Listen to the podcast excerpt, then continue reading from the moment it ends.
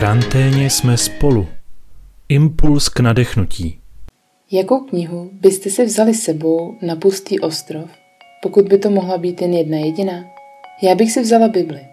A to proto, že je zajímavá, hodně tlustá, takže dlouho vydrží a nikdy jsem ji ještě celou nepřečetla. Když jsem se začátkem března balila do Madridu, bylo mi jasné, že nadešel čas vzít Bibli sebou. Většinou ji totiž nevozím. Teď byla situace jiná. Netušila jsem, jak rychle a moc se může život proměnit. Karanténa, zavřené školy, roušky. Po návratu domů jsem několikrát čekala, že se z toho snu přece musím zbudit. Nevyšlo to. Není to sen, ale skutečnost. Zvládla jsem nařízenou karanténu a mohla začít pracovat. No jo, ale jak? A tak i já, speciální pedagog na základní škole, pracuji z domova.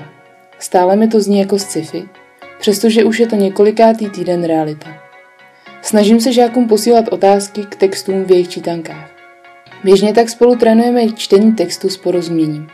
Mezi žáky, s kterými pracuji, patří i děti s odlišným mateřským jazykem nebo děti s problémy se čtením. Shodou okolností jsou obě tyto skupiny zastoupeny v devátých třídách. Otevřela jsem tedy čítanku pro devátý ročník. A bylo mi jich líto.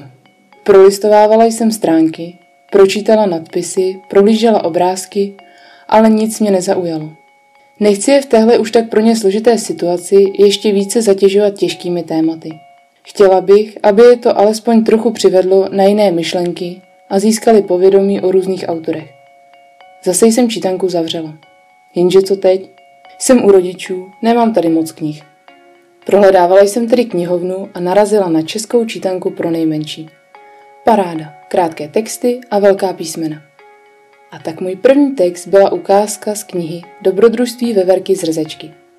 Znovu jsem otevřela tituly knih, jako například Saturnin, Dášenka, Povídání o Pejskově a kočičce nebo knížka Ferdy Mravence.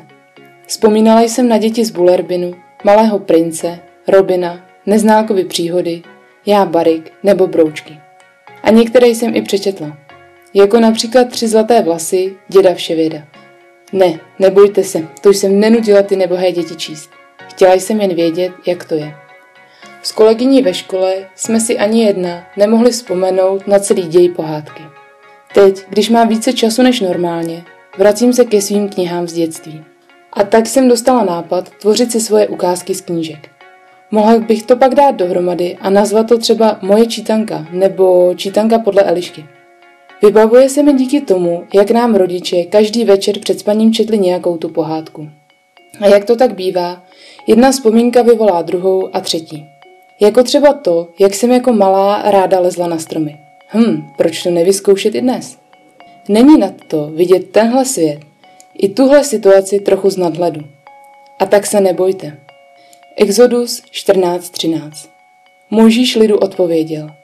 Nebojte se, zůstaňte stát a dívejte se, jak vás dnes hospodin zachrání. V karanténě jsme spolu. Nebojte se.